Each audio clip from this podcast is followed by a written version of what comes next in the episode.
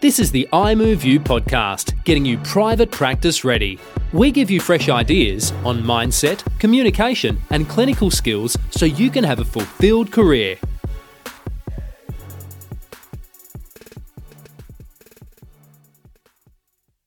What a time to be alive. I have Jacob with me. He is a young podiatrist. Uh, we're going to do a bit of an interview style on his perspective on the podiatry p- profession, um, comparisons between his workplaces, views on orthotics. Um, and this is episode 13. But first, I wanted Jacob to describe where are we right now? So at the moment we are in the middle of the Port Phillip Bay. So we're on the ferry from Portsea over to Queenscliff, holed up in a car, um, little makeshift studio. it's pretty cool. We're, we're literally on a boat in a four wheel drive going across the bay. What's the bay called? I think it's called Port Phillip Bay. All right. And, and where were we? Where where have we been this weekend? So we've been at a retreat weekend with Pro Feet Podiatry in Portsea, and we are heading back over to Queenscliff now. Yeah. So Jacob now works for a company called Pro Feet Podiatry, um, and they had a retreat weekend, and we just did some workshopping on client experience, um, core values, and it leads us into our first question: Is Jacob's going to explain or describe how he thought podiatry would be leaving uni and what it actually is. So, could you reflect on the first part? Is what did you think it would be leaving uni? Uh, what I thought it would be leaving uni was just dealing with feet, and I expected that. Um, all, I didn't expect there to be so much more around the people attached to the feet and the things that happen outside of the room. So, naive as it might sound, I, I expected that I would just walk in, see people for the appointments, and they'd walk out, and that'd be nine to five for me for the next thirty years. Yeah. What? Um. Tell me more about the. You the the more so treating more than just the feet. Is that more as in uh, more specific questions about the person, or more different areas of the body, or more administerial or partner work? I'd say um, definitely more about the person, the person that's walked in on the feet, and, and what's brought them in, and all those factors that we have to address besides just the theoretical foot stuff that we learnt at university. And then also um, the hustle outside the consult room as well, in terms of following up, um, communications with GPs, with patients, families, personal trainers, um, just just a lot of a lot of stuff outside the room which you don't get exposure to in uni. Tell me about the first part. So, person comes in with a foot condition. How is it?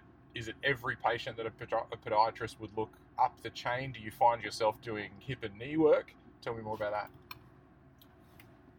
that. Um, so the when I say more than the feet, I um, generally I'm I'm meaning the the person um, like psychologically, um, personality, getting to know them. Yeah. Um, often, in terms of like specific knee and hip assessments, it's something that I don't do a lot of.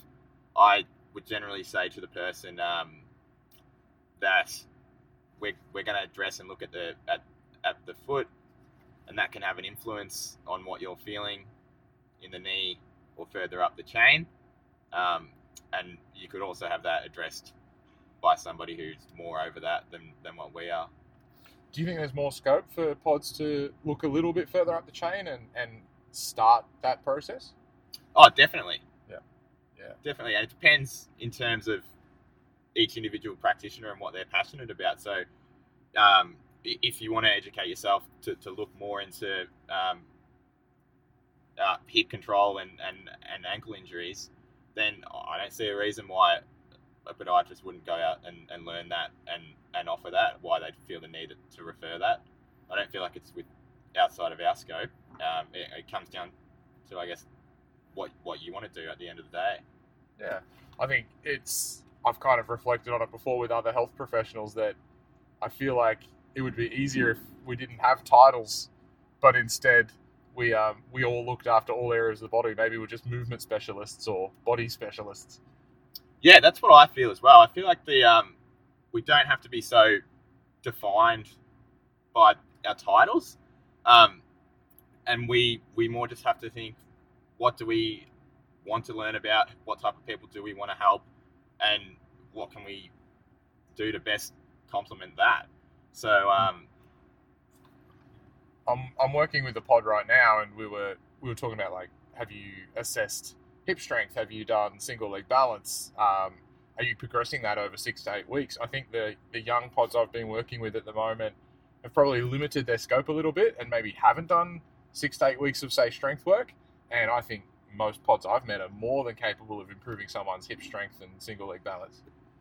Yeah, hundred um, percent. And I think traditionally podiatrists have been very quick to um, put put our things in place and then um, move someone on. Um, but yeah, I'd, I'd say that one way I'd really like to look at it would be, um, you know, once once we've addressed the footwear and we've and we've got the orthotics in the shoes, um, and we've, you know, they've, they've got that good foundation in in um, in body weight strength, like why why can't why wouldn't we tell them to add, to add resistance and progress it Yeah. that way? Absolutely. Um, I wanted to ask about the difference between your first and second jobs because you've only been out for 12 months, and I know there's been a stark difference between uh, the two jobs you've had. Uh, could you reflect on that? Yeah, so um, I was originally living in Melbourne, which is a bit of a bigger city down in Victoria. It's where I studied, and it's um, it's it's where I looked for work originally. Um, and so I took the, the the work I could find there, and it was it was great for me as a as a new grad to to go out and be given a bit of responsibility um, and be thrown in the deep end and just work through all those all that stuff that you got to work through in your first year out. But it, there was probably a, a ceiling and a bit of a limitation there where I just um, didn't see that much growth beyond the initial organic stuff in that environment. Mm. And where where I am now, um, I've got a, a bigger team to be able to lean on with more experience around me, and I feel like that's going to really benefit me long term. And just to clarify, when you said with the first job you felt like there wasn't a lot of growth, was that patient numbers or more like the pathways that we talk about? Um, yeah, it was more the pathways. So in in terms of mentoring was a little bit with more limited. Um, the types of patients that we were attracting was was through a GP clinic. So it, I, I love sitting down helping anybody with anything that I can, but it's just not the not the type of clients that I wanted to to be seeing for the rest of my life. So um, let's go into more specifics about the place you're at now, which you're really enjoying. What's the mentoring like? You mentioned the mentoring. Yeah, the mentoring's amazing. So I've got um, people that are working on the same location as me that I can uh, physically grab in, in the hallway um, whenever I feel like it, ask a question, which is great to be able to do. And then also we have communication channels um, online and to be able to ask questions to, to people and, and groups on that.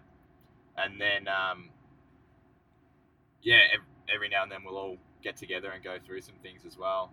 Is that um, Slack that you the team's communicating on? Yeah, Slack, yeah. Yeah. Could you explain that for people who don't know? So Slack's um, not dissimilar to like a Facebook Messenger. It's just like a live um, messaging platform where you can you can um, send text messages, um, images, videos, share files, um, all those types of things.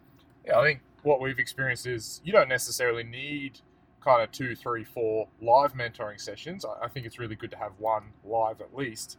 But if the communication is great on an online channel like Slack, you can certainly improve your practice with images, journals, or just even opinions. Yeah, definitely, and just um, clearing up doubt in your mind as well. Like it's it's it's easy to just be able to get that that real time feedback. So rather than having to wait for a live mentoring session, you have a question, pop it onto a to a Slack channel conversation, um, and and there might not be one person sitting down there ready to respond to it, but out of a team of eleven or twelve of us, somebody's going to get back to me pretty quickly and and be able to give me some direction and some clarity. Yeah, and the second part of what you mentioned about your second job, which you're enjoying, is the pathways. So, what have you been exposed to? Um, I'm just really um, open, open-minded, and progressive. So, um, open to input from everybody. So, I guess those pathways are there, but I can also see that there'd be scope for me to to develop and, and contribute to my own pathways moving forwards. Is that something that was kind of actively discussed, or it's just been a feeling over time? And you've been at this new place and you're like, they're actually listening to my feedback? Yeah, I'd say probably a little bit of both. So, so specifically, it's probably not a conversation that's been had on purpose, but definitely um, a, a feeling. Yeah. Yeah. So it's, I mean, we could go into what we're doing this weekend, right? Like we, so for those of you listening, we did the the ProFeet core values, and what stood out to me is uh, everyone had input, and everyone's input is exactly what shaped the core values that we came up with. And I feel like some of the new grads that were here this weekend actually specifically came up to us and said, "I've never been listened to in this way, and I feel like I've just shaped the company's core values." I think that's really special yeah, that was that was massive for me, um, because I feel like to be to be a part of contributing to it, it, it just makes you buy into it so much more. Um, so, and I was saying that if I walked in and I had seen the exact same core core values that we came up with as a team yesterday, I still would have looked at them and, and bought into them. But it just it's so much more meaningful to be a part of the process, to have a seat at the table, and and to and to get there together. Yeah, that's awesome. I guess I guess new grads could ask about these type of things. So, are there pathways for me? Um, do you have you know larger culture days, retreats, core value sessions, um, or are they existing? I think those type of things might be little indicators to you as a new grad that this would be a great place to work. Could you think of any other questions that might trigger what you've experienced with this workplace? Yeah, so I, I feel like your gut feel is going to tell you a, a lot, and you're probably going to know a, a, lot about where you are and where you want to be um, just off feeling alone. But definitely, um, it, would be good to provoke that a little bit to clear up any doubt in, in your mind um, because you, you can't just sit around and, and wait for things to happen or, or, or see what things are going to look like. So I think ask those hard questions that are going to make you nervous early. Ask, think about where you want to be in a year, two years, three years, and how you're going to going to get there. Because at the end, of, your employer is going to be should be just as interested in helping you get there as what you will be. And if you can both help each other, then that's that's the ideal scenario.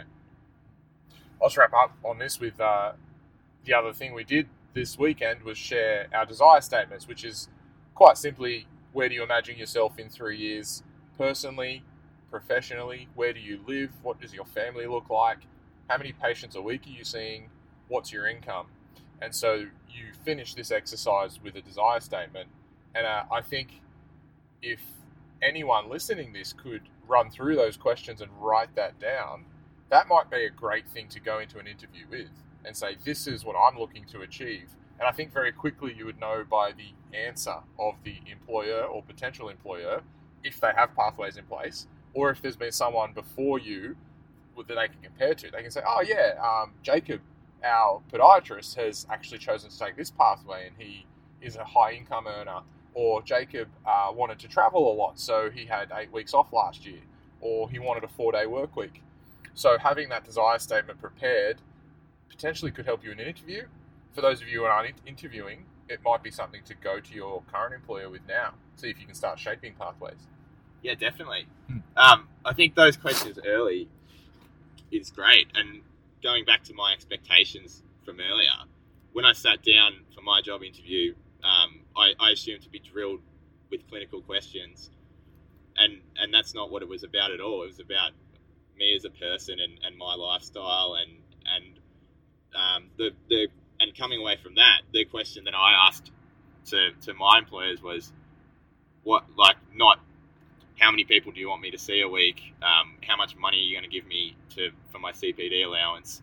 Uh, I asked them what they were most proud of about about their job and where they work, and what they told me was um, they were proud to be able to give opportunities to people like to to to us as podiatrists to be able to do podiatry the way we want to do podiatry, and, and that was a key indicator for me early.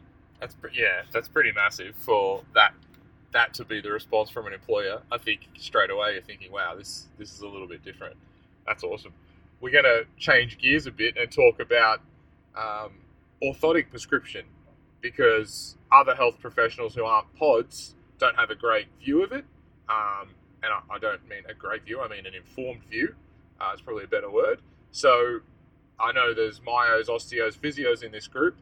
Um, and I thought it'd actually be really educational for a podiatrist to explain uh, what are the two points of view in the podiatry field uh, at the moment, because we, we're, we're hearing that it's quite split. Could you go into that? Yeah, so I'd say within podiatry and the general public, um, there's some very strong opinions on orthotics. There's a lot of people out there that think that everybody needs orthotics, and then there's a lot of people out there that think orthotics will not benefit anybody. So it's it's quite hard to deal with those um, to fight that battle initially with somebody who, who might be quite quite turned off to orthotics, or they might um, think that they really need orthotics when it might not be something that might benefit them. Um, so, and and and in reality, it, it, lies somewhere in the middle, as it probably does with most things. In that, um, you know, it, it, it can be part of the over. It's they're great tools in overall management um, what they do is going to be different for different people. As with most things, it probably lies somewhere in the middle. At one end of the spectrum, you've got the very research, evidence based, experienced podiatrists that will dial right into um, prescribing things to certain degrees for certain conditions and certain mechanical factors. And then um, at the other end, you've got to think we've got to get, get this into a person's shoe and make it comfortable um, and beneficial for them as well. And so, so there's there is more that, that comes into it than just thinking about the clinical prescription and the clinical justification for it.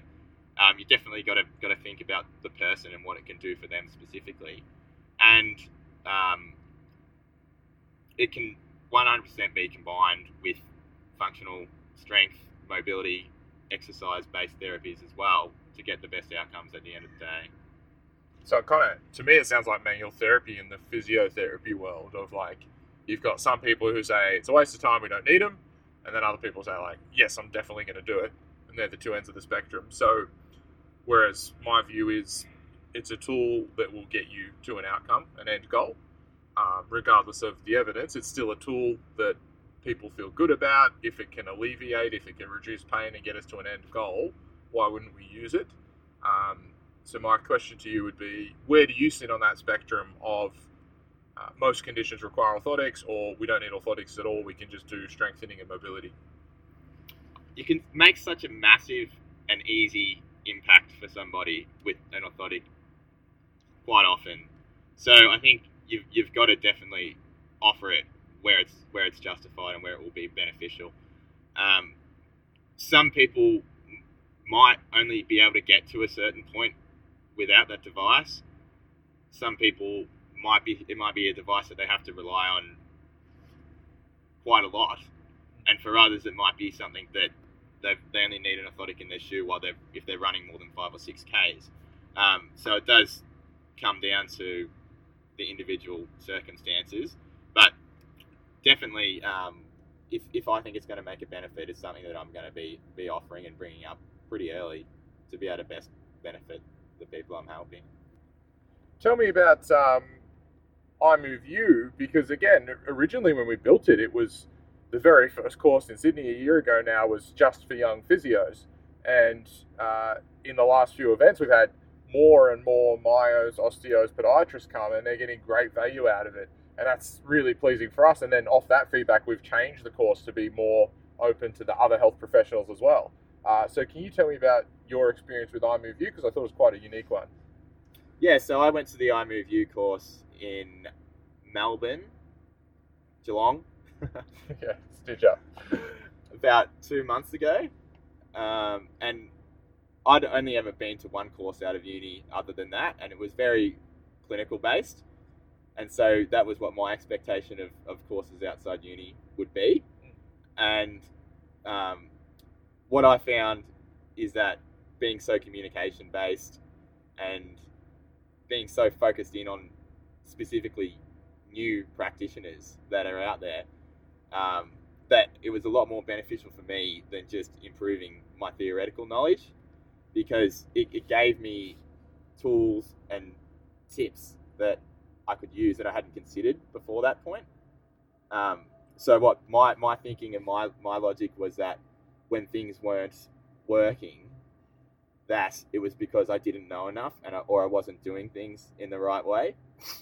And so it was good to, to just be around a bunch of, of new new grads and, and, and learn that they, they all had the same questions in their mind and that there's there's things around body language and communication and the way that we present ourselves that can make such a massive difference in the outcomes we get and it's not all um, don't need to get dialed into what you thought you might have been doing wrong in diagnosis or management um, when you can work on on those other things so easily once you're aware of them and your view that the improvement that you can have in physiology versus the improvement in communication. Could you explain that?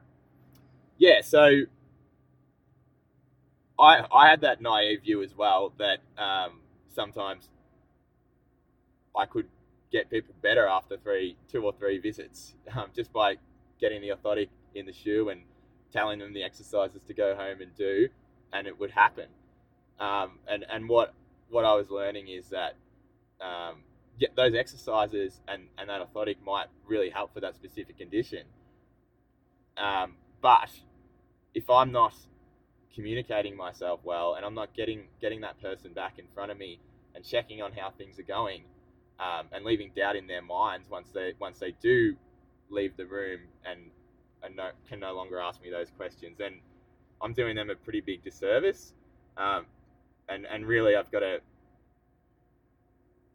I've shifted the uh, the goalpost a little bit for myself, and, and I wouldn't see that just giving them that device and giving them that plan is enough.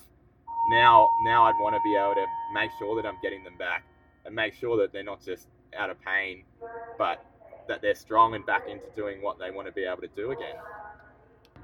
I think the thing that stood out for me and something I've seen with new grads was uh, that you blamed yourself when things were going wrong and you thought, oh, I mustn't have the skill set. And that's that's a real common trait we see is new grads are really hard on themselves, which is a good thing because that means they care. Uh, but you were you're blaming yourself for, for maybe a patient cancelling or not having other answers. And can you tell me your thoughts around that and how it's changed? Yeah, definitely. So it, it used to be that if, if somebody cancelled, and you and you will always get two or three percent of people that will not be able to make a scheduled appointment.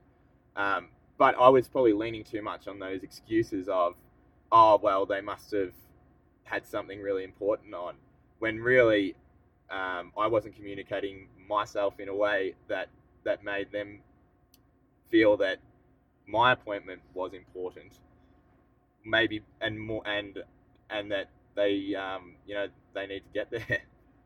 Yeah, and that's that's a lot about what we practice in iMove, isn't it? It's like how we come across more confident, the words we use, the phrases we use, but also the body language and the tonality around what and how we say. Definitely, it's massive, um, and and there are so many things that you can address and that you can work on, and it's just um, being aware of those things and coming up with strategies and getting more comfortable and delivering things with more confidence, and then you find that those you start to get less cancellations. The the the ones you start to feel um, less 50-50 on whether or not somebody's come back coming back in. When you rebook somebody, um, you you feel very more comfortable and more confident doing it. Yeah, I was. You know, we'll wrap up here because we're about to dock, but I think the thing that really stood out to me in our conversation last night was, you know, you might be able to get a 10 or 20% improvement in, you know, three to six months to 12 months in your clinical knowledge and your physiology knowledge, but you can get a three, 400, 500% improvement in your communication skills really quickly. And I know which one I would be choosing. Yeah, definitely. And I, I think it's I think university doesn't prepare us for that very well. And so it's almost like you've you've got to unless you just wait to make the mistakes to learn from them, it's something that you've got to identify and, and purposely address. Yeah, that's right. It's awesome. And that's you know, we I do love going into clinical skills and I love teaching physiology and we still have that section at the end of iMove review. but I think the biggest thing we take away is those communication pearls.